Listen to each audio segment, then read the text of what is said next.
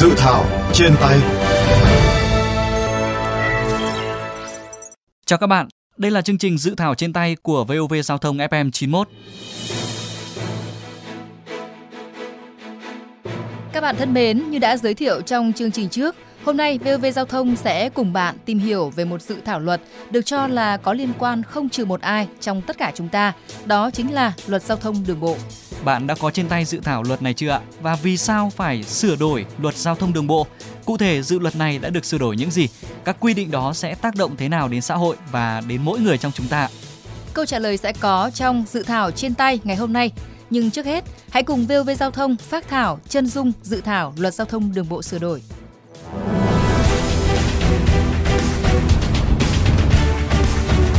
3 phút chân dung.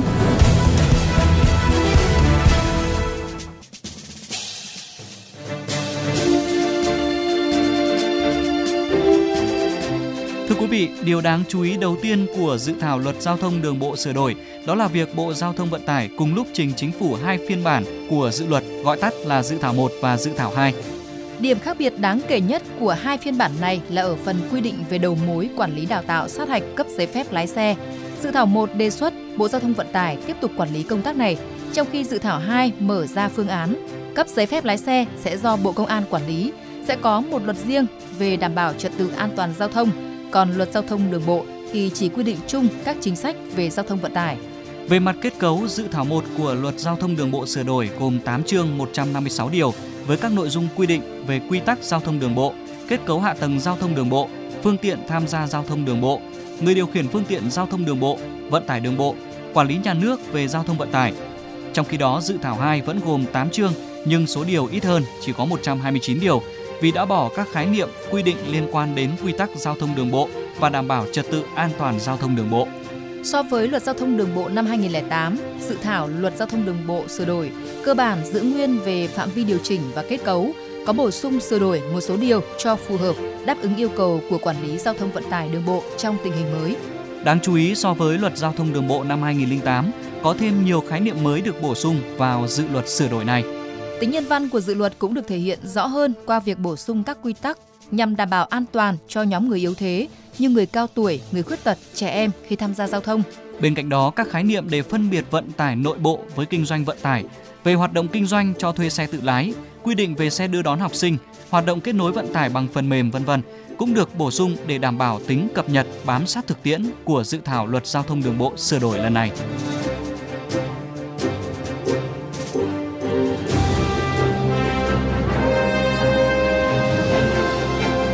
Tiếng nói lập pháp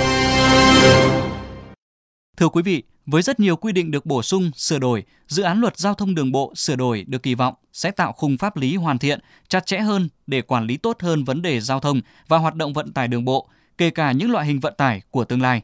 Phóng viên Quách Đồng của kênh VOV Giao thông có cuộc trao đổi cùng bà Hoàng Hồng Hạnh, Phó vụ trưởng vụ pháp chế Tổng cục Đường bộ Việt Nam, đơn vị chịu trách nhiệm chính xây dựng dự thảo luật giao thông đường bộ sửa đổi để làm rõ hơn những điểm mới này. Trước hết, bà có thể nói rõ hơn về những điểm mới của dự thảo luật giao thông đường bộ sửa đổi lần này so với luật giao thông đường bộ năm 2008 ạ?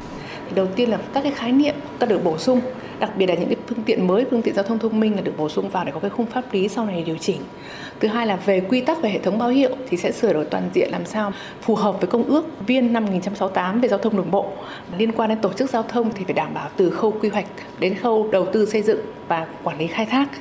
Về kết cấu hạ tầng thì bổ sung mạng lưới đường giao thông nông thôn, cái đường thôn xóm vào trong hệ thống. Theo đó thì điều chỉnh các hệ thống đường bộ để đảm bảo là khai thác cái quỹ đất hiệu quả nhất, cũng như là đưa ra các cơ chế liên quan đến quản lý khai thác bảo trì các hệ thống đường trong đó có đường cao tốc để làm sao mà giảm gánh nặng ngân sách. Thế còn đối với phương tiện và người điều khiển phương tiện thì các cái phương tiện giao thông thông minh, các cái phương tiện mới sẽ được đưa vào cái khung pháp lý để khi phương tiện đó xuất hiện thì chúng ta có cơ chế điều chỉnh không bị khoảng trống pháp lý. Liên quan đến người điều khiển thì đưa ra các cái khung nguyên tắc để đảm bảo phù hợp với công ước viên. Về vận tải đường bộ thì dự thảo thay đổi bổ sung các khái niệm để làm rõ và đưa ra một số cái loại hình cũng như phân loại và đặc biệt là giao cho chính phủ cái thẩm quyền điều chỉnh khi cái loại hình nó phù hợp với điều kiện thực tế tập trung các cái điều kiện kinh doanh liên quan đến đảm bảo chất lượng dịch vụ vận tải và an toàn giao thông sau một số ý kiến góp ý của người dân và giới chuyên gia, đến nay việc tiếp thu và hoàn thiện dự thảo luật đã được thực hiện như thế nào ạ? Vâng, dự thảo thì được gửi xin ý kiến các bộ ngành đăng tải rộng rãi. Thế thì bên cạnh cái việc mà đăng tải như thế, chúng tôi cũng tổ chức nhiều cái cuộc hội thảo và đặc biệt là có một cái hội thảo với VTCI thì chúng tôi nghiêm túc tiếp thu giải trình tất cả cái ý kiến đó trong cái hồ sơ trình chính phủ. Và các ý kiến đó giúp cho chúng tôi vừa đáp ứng được cái yêu cầu hội nhập quốc tế nhưng phải phù hợp với thực tiễn Việt Nam bên cạnh cái việc mà chúng tôi tiếp thu sửa đổi thì cũng thông tin lại cho người dân cũng như các chuyên gia để đảm bảo tất cả các quy định đấy được hiểu thống nhất và có thể hiện nay trước mắt chúng ta cảm thấy khó khăn nhưng nó là tiến bộ phải hướng tới thì cũng đồng thuận để chúng ta sẽ hoàn thiện dự thảo cho một tương lai 10 đến 20 năm nữa chứ không chỉ là thời hiện tại. Những mục tiêu nào được đặt ra khi Bộ Giao thông xây dựng dự án luật giao thông đường bộ sửa đổi ạ? Xác định bên cạnh việc hoàn thiện cơ chế chính sách trong lĩnh vực đường bộ thì dự thảo luật quy định để tăng cường đảm bảo công tác an toàn giao thông, ứng dụng khoa học công nghệ. Trong đó thì chúng ta cũng phải tính đến lộ trình để phục vụ tốt nhất cho người dân. Cái dự thảo luật hướng tới cái việc huy động tối đa các nguồn lực để đột phá phát triển kết cấu hạ tầng, vừa phát triển cái số lượng phương tiện vận tải cũng như chất lượng dịch vụ vận tải và đặc biệt là cái lộ trình thực hiện để đảm bảo tất cả những việc đó không gây xáo trộn, không gây ảnh hưởng cho cả người dân và doanh nghiệp.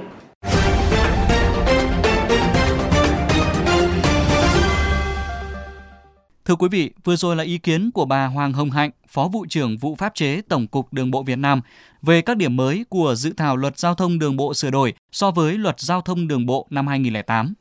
Vậy việc xây dựng một luật mới thay thế luật giao thông đường bộ năm 2008 cấp thiết như thế nào trong thời điểm này? Các quy định mới nếu được ban hành sẽ có thể tác động ra sao đến các nhóm xã hội khác nhau? Phóng viên kênh VOV Giao thông có cuộc phỏng vấn tiến sĩ Đinh Xuân Thảo, Viện trưởng Viện Nghiên cứu Lập pháp, Ủy ban Thường vụ Quốc hội về vấn đề này. Thưa ông, ông đánh giá như thế nào về tính cấp thiết của dự án luật giao thông đường bộ sửa đổi vào thời điểm hiện nay ạ? Về à, lĩnh vực giao thông đường bộ ở Việt Nam ấy, qua cái tổng kết 10 năm ấy, thì cũng thấy rõ là vẫn còn nhiều cái hạn chế bất cập cái bất cập lớn nhất ấy, đấy là kết cấu hạ tầng giao thông đường bộ phát triển là nó không theo kịp với cái phương tiện này. Giao thông tĩnh ấy, thì nó chưa đáp ứng.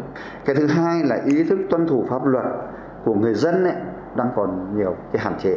Thứ ba là về cái tai nạn giao thông thì xảy ra nhiều và gây thiệt hại lớn về tính mạng sức khỏe cũng như là tài sản của người dân. Và cái thứ tư nữa là giao thông thì chưa phục vụ tốt cho cái phát triển kinh tế xã hội. Nó là một trong những cái điểm nghẽn ấy của cái nền kinh tế. Vì vậy là cần sớm nghiên cứu để sửa đổi luật giao thông đường bộ một cách cơ bản và toàn diện. Và chính phủ cũng đã đề nghị với quốc hội và quốc hội khóa 14 cũng đã đưa vào nghị quyết về xây dựng luật pháp lệnh của quốc hội khóa 14 với những quy định mới được đưa ra tại dự thảo luật giao thông đường bộ sửa đổi lần này thì theo ông đối tượng nào được hưởng lợi và đối tượng nào chịu tác động ạ? Đối chiếu với luật giao thông đường bộ hiện hành năm 2008 ấy, thì à, tôi thấy là nó có nhiều cái thay đổi bổ sung sẽ có cái tác động đến xã hội đến các cái đối tượng có liên quan tại cái điều 2 về giải thích từ ngữ ấy, luật hiện hành chỉ có 32 khái niệm thôi. Nhưng mà bây giờ trong cái dự thảo này là có đến 81 cái khái niệm. Nó rất là dài. Nếu mà được thông qua thì đối với cơ quan thực thi pháp luật tôi thấy đã khó rồi, chưa nói đến người dân thì cái này cũng sẽ làm cái hết sức là khó khăn. Chương 3 và chương 6 ấy, quy định về kết cấu hạ tầng và vận tải đường bộ thì ở đây bổ sung là quá nhiều cái quy định mới nó sẽ có một cái tác động rất lớn đến xã hội đến với nhà nước rồi là đối với từng người tham gia giao thông. Theo ông nên chỉnh sửa dự thảo luật này như thế nào để cân bằng được các cái lợi ích của các bên? Bởi vì nó có nhiều cái quy định mới mà lại quá dài. Tôi nói ví dụ như quy định về cái giấy phép lái xe thôi. Dự kiến là đưa lên đến 17 loại. Thì để mà nhớ các ký hiệu khó nhớ rồi. Cái thứ hai là việc cấp đổi lại biển số xe rồi bằng lái xe nếu mà luật sửa đổi và được thông qua thì cái này là phải làm lại hết. Đây cũng là một cái công việc rất là đồ sộ, rất là lớn và nó cũng tốn kém nhiều tiền của. Tiếp theo là thay đổi hệ thống biển báo rồi đèn báo chẳng hạn. Cái này cũng sẽ một cái khoản rất là lớn, cũng rất là tốn kém. Về cái mặt kỹ thuật xây dựng văn bản thì à, phải bảo đảm. Thứ nhất ấy là phải tính cụ thể.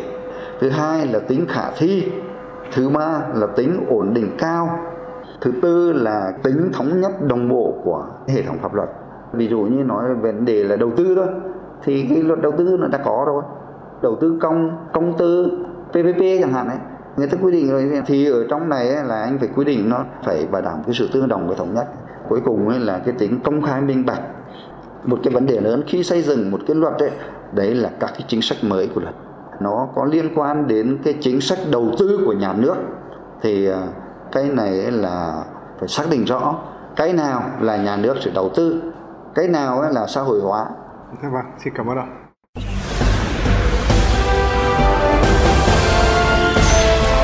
Góc công dân.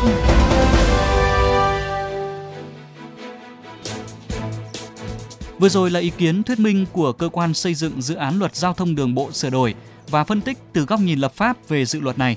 Các bạn có ý kiến ra sao về dự thảo luật giao thông đường bộ sửa đổi?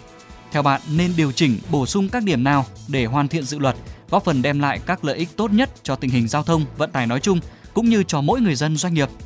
Mời quý vị và các bạn gọi tới hotline 024 37 91 9191 hoặc liên hệ qua fanpage VOV Giao thông để cùng đóng góp ý kiến cho dự thảo luật giao thông đường bộ sửa đổi hoặc có thể góp ý trực tiếp trên cổng thông tin điện tử của Bộ Giao thông. Xin cảm ơn quý thính giả đã chú ý lắng nghe và rất nhiệt tình tương tác cùng dự thảo trên tay ngay từ số phát sóng đầu tiên với nội dung về luật bảo đảm trật tự an toàn giao thông đường bộ. Và đừng quên đón nghe tương tác với dự thảo trên tay lúc 13 giờ 15 phút thứ hai và thứ tư hàng tuần trên FM 91, trên Spotify, Apple Podcast đối với iOS và Google Podcast đối với hệ điều hành Android. Xin chào và hẹn gặp lại quý vị trong các chương trình tiếp theo.